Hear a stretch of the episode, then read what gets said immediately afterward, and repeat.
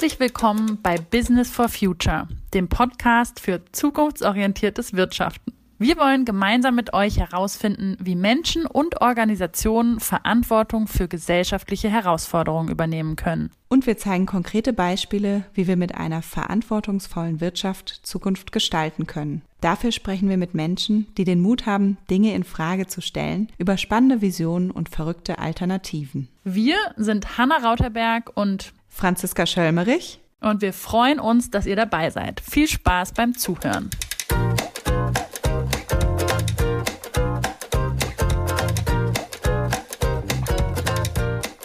In dieser Folge geht es darum, welche politischen Rahmenbedingungen notwendig sind, um einen nachhaltigen Wandel in der Wirtschaft voranzutreiben. Wir sprechen darüber, warum es für viele Unternehmen so schwierig ist, Nachhaltigkeit in ihren Strukturen zu verankern und was passieren muss, damit mehr Druck in Bezug auf nachhaltige Arten des Wirtschaftens vom Markt erzeugt wird. Diese Folge ist für alle interessant, die sich fragen, wie in Bilanzen auch Umweltfolgekosten mit einberechnet werden können und welche Lösungsansätze sich dazu aus dem Modell der Donutökonomie ableiten lassen. Und da Hanna gerade eine kleine Auszeit macht, werde ich in dieser Folge auch zum ersten Mal alleine mit unserem Gast sprechen. Ich spreche heute mit Alicia Sophia Hinon. Sie ist Gründungsmitglied und Beraterin für nachhaltige Transformation bei Digital und sie betreut in dieser Rolle Unternehmen auf dem Weg zu einer klimasensiblen Wirtschaftsweise. Außerdem ist sie an der Uni als Dozentin für Entrepreneurship unterwegs und bildet da die nächste Generation von UnternehmerInnen aus. Und außerdem ist sie aktuell auch noch die Spitzenkandidatin der Klimaliste Berlin bei der Wahl zum Abgeordnetenhaus in diesem September. Sie engagiert sich insgesamt für das Thema Nachhaltigkeit im Unternehmenskontext. Sie hat selbst mehrere Social Startup Unternehmen gegründet und sie begeistert sich für Blockchain, Dezentralisierung und New Work. Über all diese Themen möchte ich heute mit ihr sprechen. Herzlich willkommen, Alicia. Schön, dass du da bist. Hallo und vielen Dank für die Einladung. Ich freue mich sehr. Die erste Frage ist ja immer, wie geht's dir denn gerade ganz aktuell? Ja, du hast es ja schon gesagt, wir sind absolut im Wahlkampfmodus. Es sind jetzt noch vier Wochen bis zur Wahl hin und die Termine werden mehr. Viele Themen kommen hoch, von denen man glaubte, da hätten wir schon abgeschlossen. Und vor allen Dingen, wir sehen halt, wie wir so ein bisschen in den Politikbetrieb reingesaugt werden. Ja, das ist ja quasi auch eine eigene Bubble. Und was da vielleicht ein Stück weit sehr kräftezehrend ist, ist natürlich, dass es auch eine gewisse Form von normaler Vorgehensweise hat. Also die Einseitigkeit der politischen Inhalte mit dem man sich konfrontiert sieht, das Repetitive, dass es wenig Neues gibt, sondern immer wieder auf alten Sachen rumgelatscht wird. Das ist äh, vielleicht so ein bisschen herausfordernd, sag ich mal. Aber gut, äh, ja, damit habe ich ja gerechnet. Und du hast dich ja jetzt schon seit einigen Jahren eigentlich für diese Themen einerseits New Work oder auch digitale Transformation engagiert und jetzt auf der anderen Seite das Thema Klimawandel, soziale Fairness, äh, auch insgesamt gesellschaftliche Auswirkungen von wirtschaftlichen Aktivitäten. Wie bist du denn da eigentlich dahin gekommen? Ich bin in der DDR groß geworden und in der DDR gab es zumindest in meiner Wahrnehmung keine Awareness für, für Unternehmen, für unternehmerisches Handeln, Denken, für Entrepreneurship, sowas existierte da nicht. Ich hatte allerdings auch schon seit frühester Kindheit immer viele Ideen und ich wollte immer sehr viel unterschiedliche Sachen ausprobieren. Dass wir gucken, was hat diese Welt zu bieten und wo kann ich mich einbringen und wo kann ich einen Mehrwert schaffen. Und gerade in der DDR ist es noch sehr ungewöhnlich. Also da kam niemand auf mich zu und hat gesagt, du müsstest Unternehmerin werden oder müsstest Entrepreneurin werden. Aber dann gab es Computer. Wir hatten, ich hatte relativ schnell dann meinen ersten C64 und ähm, dann habe ich mich in Science-Fiction-Literatur eingegraben und ich sah immer, dass es so eine gewisse Form von Utopie gab. Das heißt, eigentlich verstand ich das schon von Kindheit so, dass die Technologie dazu gemacht ist, um uns das Leben einfacher zu machen. Wir können diese Technologie so nutzen, dass wir ein besseres Leben haben. Und äh, fühle mich jetzt super wohl damit, dass ich quasi eigene Unternehmen gründen kann, die nach komplett anderen Konzepten funktionieren. Wie schaffst du es denn in den Unternehmen so diese Utopie, dass Technologie eigentlich dafür da ist, unser Leben besser zu machen, in dein Unternehmen umzusetzen? Ähm, interessanterweise spielt Technologie da sogar erst nur die zweite Rolle. Sie ist nur Mittel zum Zweck, sondern es geht natürlich auch in den Unternehmen um, wie arbeiten Menschen zusammen. Ne? Und äh, die Art und Weise, wie Menschen äh, zusammenkommen und gemeinsam arbeiten, die können wir natürlich hinterfragen. Also unser ganzes System im Sinne von, wir arbeiten fünf Tage die Woche, acht Stunden lang und es geht eher um die Zeit, die wir in irgendwas investieren, als die Ergebnisse, die wir realisieren. Und äh, das hat für mich aus meiner Perspektive nicht sehr viel damit zu tun, wie wir unser Leben besser machen können, sondern äh, wenn wir sagen, wir haben, wir wollen irgendwo hin, wir haben ein Ziel, wir haben eine Idee von dem, wie wir als Menschen besser zusammenleben können, dann ist es keine Frage der Zeit, sondern es ist eine Frage, wie viel gemeinsame Energie entwickeln wir auf ein bestimmtes Thema hin. Und das ist tatsächlich auch das, glaube ich, das Zentrale in meinen Unternehmen, dass ähm, wir am Anfang immer eine sehr starke Vision entwickelt haben, wo es hingehen soll. Und dann sind die Leute alleine losgelaufen. Also dann haben die sich selbst organisiert. Dann brauchte es niemand, der sagte, äh, wir müssen jetzt jeden Tag von 8 bis 16 Uhr hier am, am Computer kleben, sondern die Leute haben sich ihre ihre Tools zusammengesucht, haben sich selber zusammengesucht, mit wem reden sie, um das Ergebnis zu erreichen, immer auf dem Weg zu dem Ziel hin. Und das so diese neue Form der Arbeitswelt halte ich für viel sinnvoller, weil manche Leute mit diesen straffen Strukturen einfach nicht umgehen können, inklusive mir zum Beispiel. Kannst du ein Beispiel nennen aus einem der Unternehmen, was eure Vision da war und wie man sich das dann vorstellen kann? Also die, du sagst, die Leute haben sich selbst organisiert. Wie, wie sah das genau aus?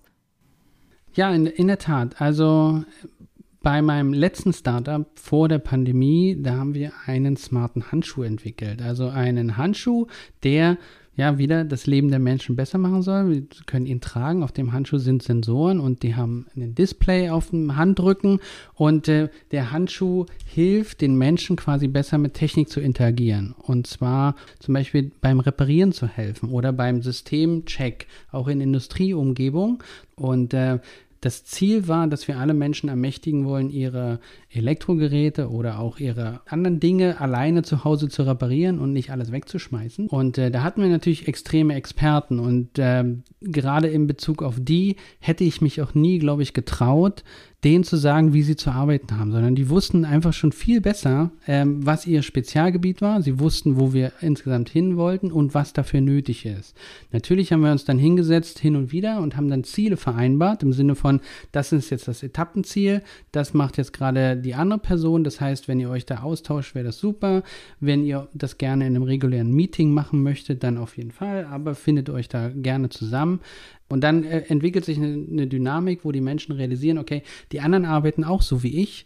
Ähm, und äh, dann muss niemand mehr Angst haben, dass er irgendwie sein Soll nicht erfüllt. Ja? Und ähm, auf die Art und Weise kann man dann relativ schnell voran, um ähm, den Handschuh weiterzuentwickeln. Und wir haben gezeigt, wir sind ein nachhaltiges Unternehmen, wir haben eine andere Art und Weise, wie wir vorankommen. Und das hat einen anderen Typ Mensch angesprochen. Also plötzlich waren wir für Menschen attraktiv, die sich bei uns beworben hatten, die zum Beispiel ja alle mit dem Fahrrad zur Arbeit gekommen sind oder die alle VegetarierInnen oder VeganerInnen waren. Und äh, so haben wir dann festgestellt, oder so habe ich dann festgestellt, dass es tatsächlich mehr ist als nur der Wunsch, irgendwas zu realisieren, sondern ja, es gibt Menschen, die so arbeiten wollen wie ich. Und jetzt gibt es ja viele Unternehmen, die sagen, Nachhaltigkeit generell finden wir super, aber wir wissen gar nicht, wo wir da anfangen sollen. Das ist jetzt nicht Teil unseres Produkts oder unseres Service, den wir herstellen. Ähm, wir würden das aber gerne stärker in unsere Struktur integrieren. Was wäre dein Rat für solche Unternehmen? Also das ist ganz schön kompliziert, ganz schön groß das Thema. Ich würde vielleicht ein Stück weit zurückgehen auf das System. Warum funktioniert unser System so, wie es funktioniert? Und äh, da ist natürlich, was zählt am Ende für jedes Unternehmen? Der Jahresabschluss. Ne? Er muss positiv sein, er muss, man muss genug Cash haben, ansonsten geht man bankrott. Das ist der kleinste gemeinsame Nenner, den Unternehmen gewährleisten müssen, damit sie in dieser Welt funktionieren. Alle anderen Effekte, die eigentlich da reinspielen und die nötig wären, um Nachhaltigkeit enger zu betrachten oder mit einzubeziehen, sind eigentlich schon externalisiert. Von den eigentlichen Vollkosten, die es erfordert, um ein Produkt herzustellen oder den Arbeitsprozess zu realisieren, wird das meiste zugunsten einer positiven Bilanz ja schon mal irgendwie ausgeklammert. Das heißt, es wird irgendwo auf andere Systemteile übertragen die dann keine Rolle mehr spielen. Wenn jetzt Unternehmen das tatsächlich ernster betreiben wollen, dann gibt es verschiedene Möglichkeiten. Die erste Möglichkeit wäre zum Beispiel zu gucken, dass die nicht nur eine finanzielle Bilanz haben, die null ist oder die positiv ist, sondern auch eine Energiebilanz, die positiv ist.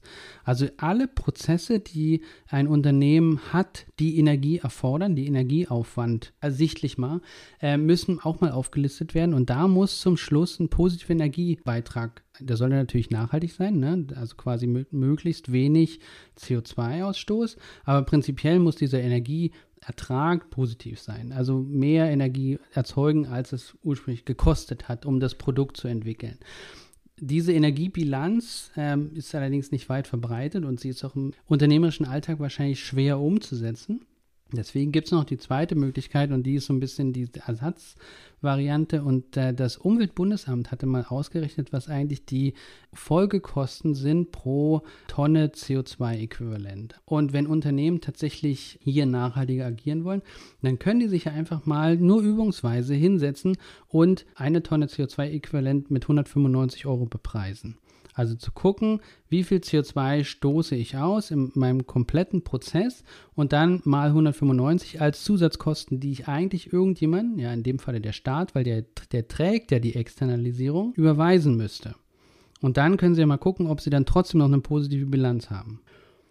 Und jetzt siehst du ja als Beraterin auch unterschiedliche Organisationen, begleitest die ja auch auf solchen Wegen. Kannst du mal da so ein bisschen deine Erfahrungen schildern? Was gibt's da so für typische Stolpersteine? Was sind vielleicht Erfolgskriterien, die es braucht, um so einen Weg zu gehen? Unternehmerisch tätig zu sein bedeutet tatsächlich zweierlei. Zum einen existierende Unternehmen nur am Markt halten und nur profitabel halten und unter den gegebenen Bedingungen eventuell anzupassen. Und dann gibt es die Entrepreneure, die neue Dinge austesten. Und bestehende UnternehmensverwalterInnen, nenne ich die jetzt mal, haben es schon sehr schwer, Nachhaltigkeit in ihre Bilanz in irgendeiner Form mit einzugliedern, weil das ja im Augenblick keine Marktvoraussetzung ist. Da, es gibt quasi nur dieses subtile Gefühl, okay, ich müsste mehr machen. Und ganz ehrlich, ich habe in den letzten Jahren, wo ich halt äh, in der Beratung tätig war, sehr viele von solchen Unternehmern gesehen, UnternehmerInnen. Immer derselbe Satz, den habe ich sehr häufig gehört. Ich habe das Unternehmen jetzt so lange aufgebaut und äh, ich bin jetzt froh, wie es läuft und ich will jetzt hier nur schauen, wie ich graduell Anpassungen machen kann.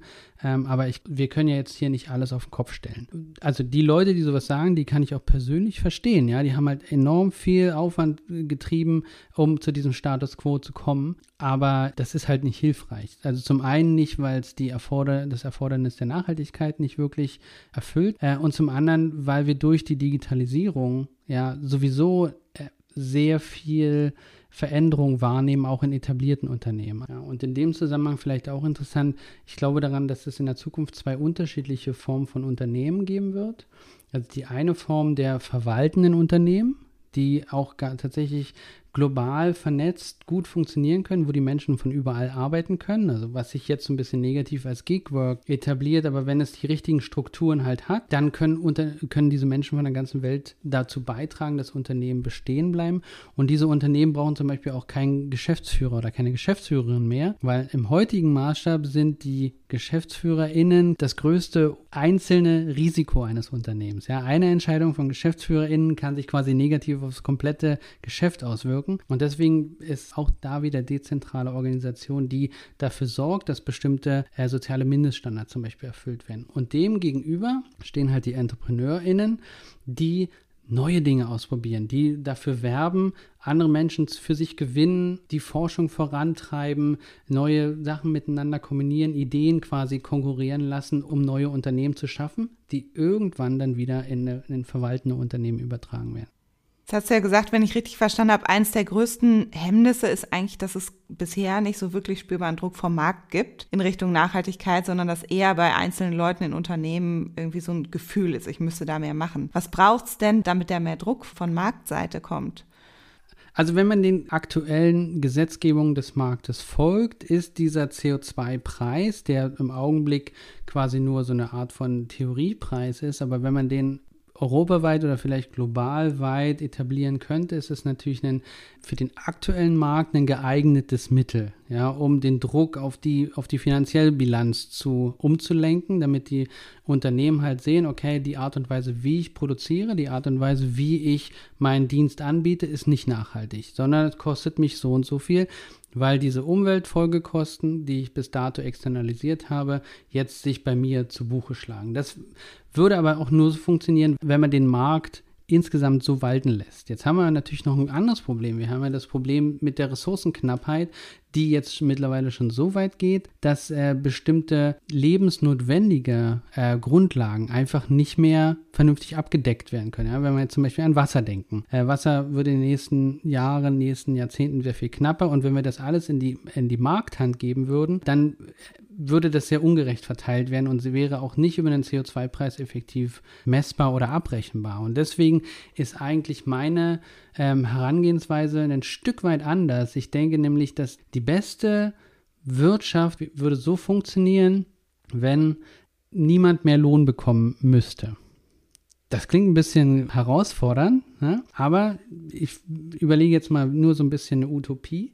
Wenn Menschen ein bedingungsloses Grundeinkommen oder ein Äquivalent davon äh, monatlich haben und nicht mehr arbeiten gehen müssten, um Geld zu verdienen, dann würden sich plötzlich die guten Ideen durchsetzen. Dann müssten die Unternehmen nämlich plötzlich werben darum, wer macht das beste Produkt für den Planeten? Wer entwickelt äh, die eigene, ja, die, die eigene Technologie weiter zugunsten der Mehrheit und nicht nur zu, wer geht am effektivsten mit Ressourcen um und wer ist am besten in der Lage, den Konsum äh, anzu, anzuträgern durch bestimmte Verkaufsmaßnahmen. Also das wäre eine systemische Herangehensweise. Ich glaube, dass die, dass die Wirtschaft der Zukunft meines Erachtens so funktioniert, dass die Menschen sich frei entscheiden können, wo sie arbeiten wollen und in welchen Bereichen sie tätig werden wollen. Was mir jetzt noch nicht so ganz klar ist, ist, wie dieser Ansatz von einem Grundeinkommen und der Idee, dass Menschen den Ideen folgen, die sie sinnvoll finden und die ihnen Spaß machen, wie das das Problem der Ressourcenknappheit lösen würde. Vielleicht kannst du das nochmal genauer erklären. Ja, unbedingt. Ich hole noch ein Stück aus, auch in dem Bereich. Ja, ich bin ja in der DDR groß geworden. Ich habe doch den real existierenden Sozialismus und vor allen Dingen die real existierende Ressourcenknappheit kennengelernt. Ich erinnere mich noch an Bilder, wo äh, nichts im Supermarkt stand, außer vielleicht eine Flasche äh, Cola also quasi in der, in der gesamten Regalreihe. Und da gab es halt wenig Sachen. Und ich weiß, eine Sache, die, wo ich halt nicht hin zurück will, ist halt in diese Ressourcenknappheit. Egal, ob sie jetzt von dem System ausgelöst wird oder ob sie durch den Planeten getriggert ist, beziehungsweise durch die ja, wenn man so will, durch unser bestehendes Wirtschaftssystem, was einfach diese Ressourcenengpass nur nach hinten verlagert. Ja? Stichwort Generationengerechtigkeit, Stichwort Klimagerechtigkeit. Also was wir machen müssen, und da, da müssen wir uns relativ schnell für entscheiden, diesen Weg gehen zu wollen, ist tatsächlich zu überlegen, wie schaffen wir es in unsere Wirtschaftsprozesse, den fairen Umgang mit Ressourcen und den fairen Umgang mit planetaren Grenzen einzubringen. Und da gibt es ein schönes Modell, Kate Ravers aus, aus UK, die Donut-Ökonomie, äh, wo sie quasi genau das erarbeitet. Also wenn man sich den Donut mal so ein bisschen vorstellt, ja, das Gebäck äh, dann hat es in der Mitte so ein Loch und äh, sie be bezeichnet das als den inneren Kreis, also die sozialen Mindeststandards, die erfüllt sein. Niemand will sozusagen in dieser Mitte leben, sondern alle streben so auf den inneren Rand des Donuts hin und die sozialen Mindeststandards für sie umfassen natürlich die Grundnahrungsmittel, also Wasser, Ernährung, Bildung, Teilhabe, äh, Zugang zu sanitären Einrichtungen. Also das sind so Sachen, die allen Menschen eigentlich zur Verfügung stehen müsste. Sie lässt es allerdings offen und sagt, dass es andere Gruppierungen können auch andere Mindeststandards definieren. Ja, also das ist jetzt nicht so, dass das hier schon festgelegt ist, was das zu sein hat. Aber dieser innere Bereich des Donuts ist das, was als Mindeststandards für ein System gelten sollte. Und diese Elemente, die dafür nötig sind, um das zu realisieren, die sollten auch gleichermaßen allen Menschen zur Verfügung stehen. Und zwar nicht nur in Berlin, nicht nur in Deutschland, sondern weltweit. Und zwar auch nicht nur den heutigen Menschen, sondern auch allen zukünftigen Menschen. Das heißt, um äh, soziale Gerechtigkeit zu gewährleisten, müssen die sozialen Mindeststandards im Rahmen des Donuts, die da definiert sind, schon von vornherein so realisiert werden, dass sie allen Menschen immer zur Verfügung stehen. Das heißt, niemand könnte zum Beispiel Wasser privatisieren oder in dem Zusammenhang auch niemand könnte Wohnraum privatisieren, weil es halt ein Grundbedürfnis der Menschen ist. Ja, da sollte dann kein Markt entstehen, sondern es sollte allen Menschen gleichermaßen zur Verfügung stehen. Auf der anderen Seite, quasi der Außenrand des Donuts, sind die planetaren Grenzen. Also was kann der Planet überhaupt leisten? Was kann die Biosphäre in einem gewissen Zeitraum wiederherstellen, was die Menschen halt verbrauchen? und wo sind wir quasi schon längst drüber, also wo gibt es den sogenannten Overshoot? Im Bereich zum Beispiel bei CO2 beispielsweise. Oder ob wir unsere Ozeane vergiften, ob wir zu viel Felder bestellen, um da ja Tierfutter herzustellen, Soja für Tierfutter beispielsweise. Und das versucht der Donut halt abzubilden. Und in der Mitte, wenn man so will, der Teig zwischen den sozialen Mindeststandards und den planetaren Grenzen ist dann, wo die Wirtschaft sich frei entfalten kann. Ja, vielen Dank, dass du das Donut-Modell nochmal so anschaulich erklärt hast. Wir haben darüber ja auch in einigen anderen Folgen schon gesprochen. Dazu könnt ihr beispielsweise gerne nochmal in die Folge mit Sarah Mewes hineinhören. Und mich interessiert, ob du ein Beispiel nennen kannst für ein Unternehmen, was sich auch an diesem Modell orientiert, damit vielleicht noch etwas greifbarer wird. Was bedeutet eigentlich das Donut-Modell so im unternehmerischen Kontext? Genau, also gerade in Berlin hatte ich vor zwei Wochen ein sehr tolles, langes Gespräch mit dem Robin Hood Store. Das ist dann quasi ein Lebensmittelgeschäft, was sich zur Voraussetzung gemacht hat, im Donut zu agieren. Das heißt, die schauen, äh, wo kommen die Sachen her, wie ist die Energiebilanz dieser Sachen, sind die fair bepreist, bei der Verarbeitung dieser Produkte werden da planetare Grenzen überschritten, wo muss ich meine Liefer Ketten anpassen, um mehr im Donut agieren zu können. Und äh, was ich als Gewinn da wegnehme, also was mir quasi finanziell übrig bleibt und die arbeiten nach marktwirtschaftlichen Kriterien, ja, das geht schon. Aber was sie als Gewinn haben, wird halt gespendet. Also geht dann in die sozialen Mindeststandards hinein. Das heißt, das Unternehmen, was immer schaut, die planetaren Grenzen nicht zu überschreiten und innerhalb des Donuts quasi nach marktwirtschaftlichen Kriterien zu agieren, hilft dabei, die sozialen Mindeststandards für alle zu erhöhen, indem sie überbleibendes Geld dort hinein investiert, um das dann rekursiv in den Markt zu bringen, weil die, die Menschen, die dann quasi enabled sind, weil sie das Geld haben, dann wieder einkaufen gehen können. Also das wäre so ein, so ein Beispiel auf kleiner Ebene. Auch die Frage mit dem Wohnen. Ja? Also in Berlin gibt es ein riesengroßes Problem beim Thema Wohnen und dann sagen die Leute immer, äh, wir müssen bauen, bauen, bauen. Dabei wird allerdings eine Sache immer unterschlagen und zwar die was so immer graue Energie genannt wird. Also die Bereitstellung der Ressourcen zum Bauen sind so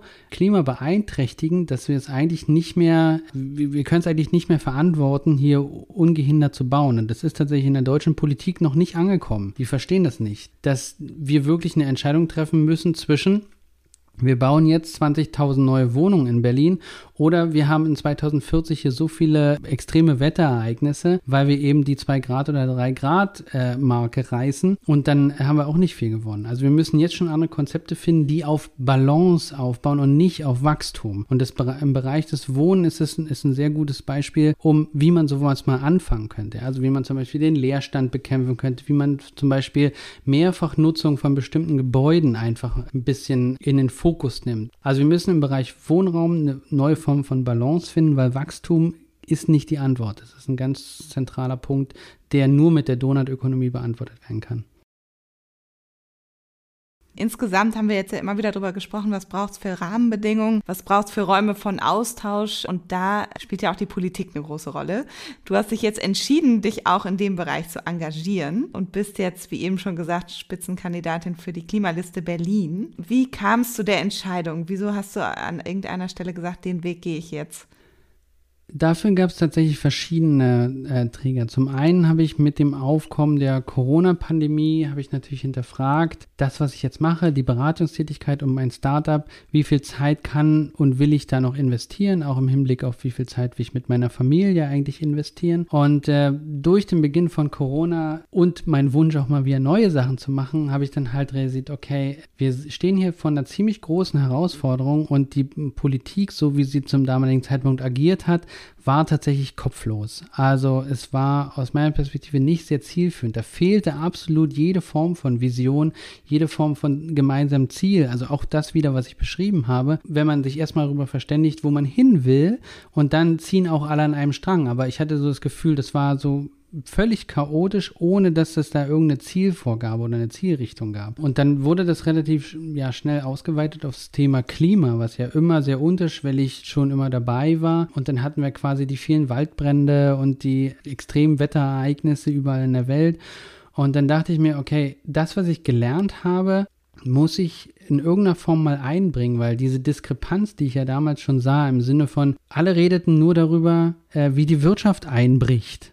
Dabei waren noch ganz andere Probleme, die wir mit der Pandemie sichtbar äh, gemacht haben, ja, im Sinne von, was sind systemrelevante Jobs eigentlich und wie wollen wir miteinander kommunizieren in Zukunft? Was ist denn unser Ideal? Und alle sprachen immer nur, wir müssen unsere Wirtschaft so schnell wie möglich wieder hochfahren. Und äh, da dachte ich so, das fehlt einfach irgendwie dieser Impuls. Viele Menschen haben schon längst das Gefühl, dass das alles miteinander verbunden ist, dass Corona nicht von ungefähr kam, dass unsere Wirtschaft vielleicht nicht der Weisheit letzter Schluss ist, sondern dass wir mal überlegen sollten, wie wir das ja neu gestalten können. Und wie so bei vielen Menschen war es bei mir dann auch. Die Corona-Pandemie hat mich quasi so ein bisschen zum Nachdenken gebracht und gesagt, okay, wenn ein Zeitpunkt für Veränderung da ist, dann ist es der jetzt. Dann will ich das jetzt machen. Und dann las ich über die Klimaliste und ich las insbesondere auch über das Donut-Modell. Und dann las ich davon, dass sie das umsetzen wollen. Und dann dachte ich, okay, ich gucke da mal rein. Und dazu gab es nämlich noch der, den Punkt, eine Sache, die immer vorgeworfen wurden, den, den Aktivist, die war, dass sie äh, zwar Forderungen hätten, aber gar keine Ahnung, wie sie es umsetzen. Und wenn sie dann gesagt haben, wir, wir haben jetzt die Ideen zur Umsetzung, dann haben, wurde ihnen immer erzählt, ihr wisst ja gar nicht, wie das wirtschaftlich funktionieren soll. Und das brachte mich dann irgendwann so in die Überzeugung, okay, dann gehe ich jetzt dahin,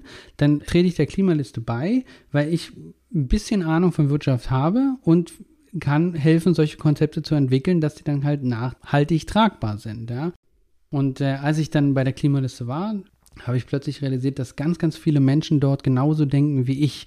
Und bis dato fühlte ich mich dann immer so ein Stück weit allein. Und plötzlich in der Klimaliste waren, waren die Überzeugungen genau die, die ich hatte. Und dann teilte ich die. Und dann ging es relativ schnell, dass wir uns da ja stark gemacht haben und dann eben diese Konzepte, die auch die Anpassung der Wirtschaft bedeuten, runtergeschrieben haben in den Klimaplan, um zu zeigen, wir haben hier einen konkreten Plan, Berlin bis 2030 als Vorbildstadt für die Welt wir zeigen, dass auch eine, eine, Industrienation, eine starke, große, auch Sehnsuchtstadt klimaneutral werden kann bis 2030. Da haben wir das alles runtergeschrieben, 500 Maßnahmen und dann natürlich auch viele im Bereich Gewerbe formuliert, die sich alle an der Donutökonomie orientieren, ja, und die auch da diese Bereiche ein bisschen ja ausspezifizieren, dass tatsächlich viel mehr Leute quasi sich auch wiederfinden in den Forderungen. Ihr habt tatsächlich einen sehr umfangreichen Plan entwickelt, den werden wir auf jeden Fall auch in den Show Notes verlinken, da kann man dann nochmal im Detail nachschauen. Aber jetzt erstmal aus deiner Sicht, so was sind denn so die zentralen Konsequenzen, die sich ergeben aus den, gerade aus diesem Bereich der Wirtschaft, auf den ihr da eingeht, für Unternehmen? Welche konkreten Maßnahmen sind da aus deiner Sicht die wichtigsten? Die wichtigste Maßnahme ist natürlich, unabhängig von allen anderen, aber wir müssen natürlich erstmal Energie sparen. Das ist eine Sache, die äh, ich glaube, die etablierte Politik traut sich das nicht den Menschen zu erzählen. Wir wurden quasi systemisch, wenn man so will, in softe Tücher gepackt. Uns wurde immer gesagt, es ist schon alles okay so, ihr möchtet euch keine Sorgen machen. Wir, die Art und Weise, wie wir leben, hat nicht wirklich Auswirkungen, sondern es geht darum, wir werden den Wohlstand für alle mehren, ja, Trickle-Down-Economy.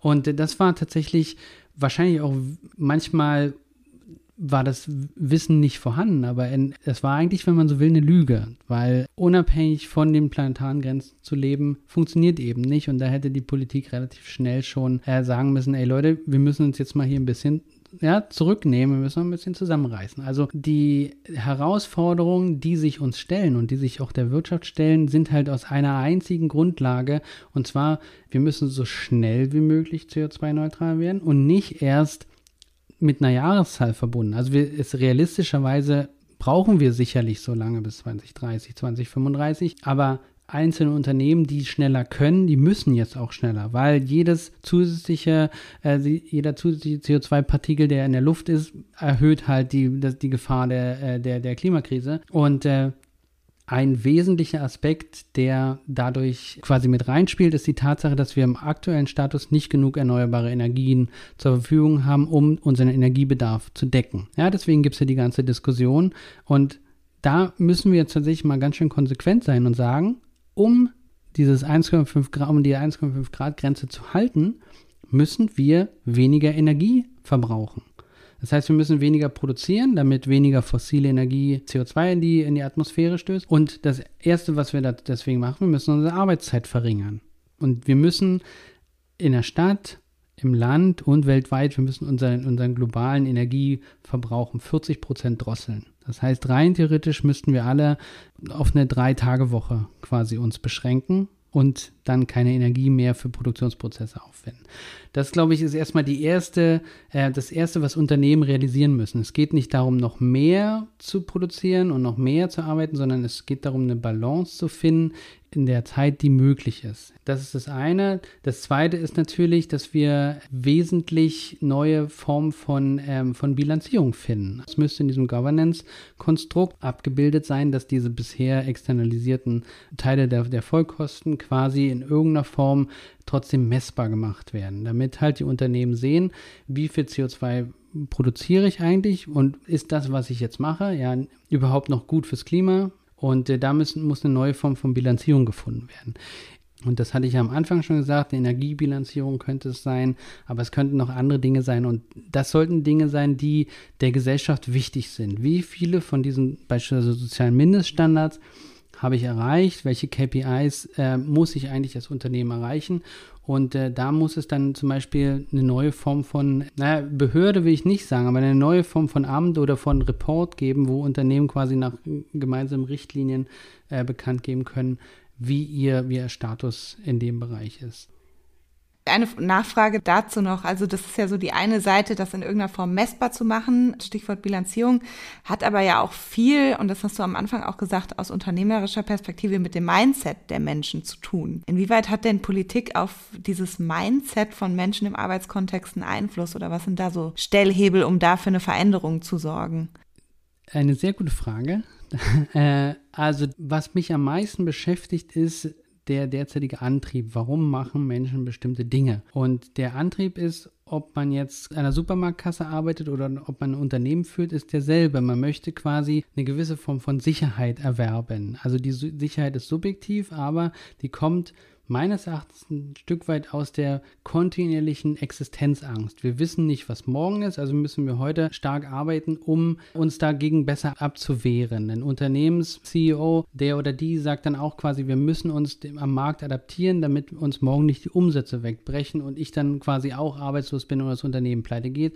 Und das ist dieselbe Form von Existenzangst, wenn auch auf einem anderen Level, die jetzt jemand hat, die jetzt quasi nur einen normalen oder der nur einen normalen Job hat und Angst davor hat, irgendwie am Monatsende gekündigt zu werden. Also die Politik hat insofern extrem Einfluss darauf, warum Menschen bestimmte Dinge machen, in der Art und Weise, wie sie ihnen sagt, ob ihr Leben safe ist oder nicht wenn die Politik da verändern will, dann muss sie die Motivation verändern. Und deswegen auch hier wieder diese Grundlagen der sozialen Mindeststandards, die einfach allen Menschen jetzt und zukünftig zu gleichem Maße zur Verfügung gestellt werden. Das können wir uns als Gesellschaft leisten. Das können wir tatsächlich, weil alle, die sagen, dass es nicht geht, die tun das nur auch aus ihrer eigenen Existenzangst. Ja, weil die nicht gern abgeben, was gemeinschaftlich erwirtschaftet wurde. Also wir sind jetzt schon in der Lage, für alle Menschen auf diesem Planeten dafür zu sorgen, dass niemand hungern muss, dass niemand keine Bildung hat, dass niemand als Kind irgendwie arbeiten gehen muss, sondern das sind so soziale Mindeststandards, die wir jetzt schon allen Menschen gleichermaßen zur Verfügung stellen können, wenn es eine gewisse Form von besserer Verteilung gäbe. Und diese Vereinzelung, diese Existenzangst sorgt halt eben dafür, dass das System immer noch ungerecht, ungerecht bleibt. Deswegen müsste die Politik hier sehr schnell, sehr intensiv losgehen und sagen, Leute, ihr müsst keine Angst mehr haben um euer täglich Brot, sondern wir schätzen euch als Menschen wert, wir, schätzen euch als Individuen wert und wir hoffen und wir glauben und wir ermöglichen euch, dass ihr in der Zukunft mit all dem, die ihr seid, mit eurer Diversität, mit euren Erfahrungen, helfen könnt, uns als Menschen besser zu machen. Ja, das kann Politik auf jeden Fall machen, indem sie keine Konsumanreize schafft, also sowas wie zum Beispiel 6000 Euro für, E-Mobilitätsunterstützung oder den Leuten sagt, ihr müsst alle wieder zur Arbeit gehen, ihr müsst mehr Geld ausgeben. Wir überweisen euch jetzt mehr Geld, damit ihr das wieder mehr in Konsum steckt. Das ist prinzipiell nur die Ersatzbefriedigung, also das Menschen in dem Hamsterrad des Lebens drin stecken und dann über Konsum und über Reisen und über Status quasi kompensieren müssen, dass sie eigentlich keine Zeit mehr haben. Also für sich selbst. Und äh, wenn wir da hinkommen, wenn wir als Politik sagen können, wir nehmen wahr, dass es diese sozialen Mindeststandards für alle Menschen gibt, dann hört auch dieser Konkurrenz und diese Vereinzelung auf und dann können sich die Menschen wirklich zu ihrem Besseren entwickeln. Und dann mit den Unternehmen der Zukunft quasi auch neue Dinge erschaffen, die gut für alle sind und nicht für Einzelne. Ja, jetzt bist du gerade schon sehr äh, utopisch unterwegs, wenn du wirklich jetzt mal total frei träumen darfst. Was ist deine Utopie für unsere Gesellschaft? Ja, ich habe es ja schon ein bisschen durchklingen lassen. Die Utopie der Gesellschaft für mich ist, wo alle Menschen ihre Grundbedürfnisse, ihre sozialen Mindeststandards erfüllt sehen, kompromisslos. Und die weltweit wertvollste Währung ist Wissen. Also es geht nicht darum, unsere Produktivität unendlich zu erhöhen, unser Geld und also Geld und Wohlstand wird ja häufig äh, äquivalent verwendet, zu erhöhen, sondern es geht darum, dass wir alle Menschen befähigen, so viel zu wissen und so viel zu erforschen, wie es nur möglich ist. Dass also Unternehmen keinen Selbstzweck haben, also nicht nur den, den Zweck der Selbsterhaltung, sondern dass sie einen effektiven Beitrag leisten im Rahmen der, der weltweiten Bilanz oder im, im, im Rahmen der weltweiten Balance ja, des Donut-Modells. Das heißt, meine Utopie ist, dass Menschen können arbeiten, wenn sie wollen. Sie müssen es nicht, sondern sie können auch bestimmte Dinge, die heutzutage gar nicht als Arbeit wahrgenommen werden, wie zum Beispiel Care-Arbeit. Ja, häusliche Pflege wird ja ja, nicht als lohnenswerte Arbeit wahrgenommen, aber wenn jeder ist gut in irgendwas, davon bin ich fest überzeugt und alle haben ihre eigenen Möglichkeiten und Ideale, die sie gerne umsetzen wollen. Manchmal passt es eben nicht ins bestehende System und dann heißt es dann, dass die dann quasi rausfallen. Aber ich glaube da tatsächlich nicht dran, sondern alle Menschen brauchen eine Aufgabe und es wird genug Aufgaben geben, globale Probleme in der Zukunft zu lösen und die löst man eben nicht durch Individualismus, sondern die löst man äh, nicht dadurch, dass irgendwie einige Leute sich besser stellen als andere, sondern löst man eben nur zusammen. Ja, das sind Sachen, die alle mittragen müssen. So sieht ein Stück weit meine Vision aus. Ja, viel mehr Wissen schaffen, viel mehr Zusammenarbeit, viel mehr Kollaboration, nicht des Geldes wegen, sondern der Tatsache, dass wir als Menschen eigentlich so geschaffen sind, dass wir uns geistig so krass entwickeln können. Das ist eine Gabe, die uns gegeben wurde und wir sollten die nutzen. Vielen Dank, liebe Alicia, für dieses super interessante Gespräch. Gern geschehen. Ja, anders als sonst frage ich mich an dieser Stelle jetzt einmal selbst, was ich denn eigentlich für mich aus dem Gespräch mit Alicia mitnehme. Also, was ich sehr interessant fand, war die Unterscheidung zwischen Personen oder Organisationen, die einerseits eher einen Fokus legen auf Verwaltung oder Management und andererseits auf Entrepreneurship und die Kreation von neuem Wissen oder der Erforschung von neuen Ideen. Und es hat mich erinnert an das Prinzip der Ambidextrie aus der Organisationsforschung, das auch besagt, dass es innerhalb von Organisationen diese zwei Kräfte gibt. Die eine, die eher das System so wie es ist erhält und gegebenenfalls noch etwas optimiert. Und die andere, die Neues ausprobiert, die Grenzen verschiebt und so für Innovationen sorgt.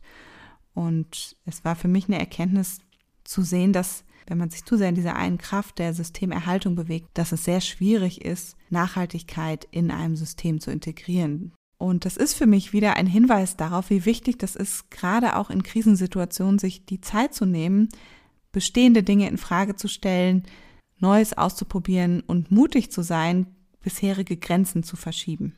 Ja, außerdem hat für mich Alicia nochmal sehr deutlich gemacht, dass der Energiebedarf, den wir gerade haben, nicht zu decken ist durch erneuerbare Energien und dass daher eine der obersten Prioritäten sein sollte, unseren Energieverbrauch zu senken und eine der wirksamsten Hebel in diese Richtung sein kann, die Arbeitszeit zu reduzieren. Das ist ja eine Idee, die nicht nur in diesem Kontext, sondern auch wenn es um andere positive Konsequenzen für die einzelne Person, aber auch für die Gesellschaft geht, diskutiert wird.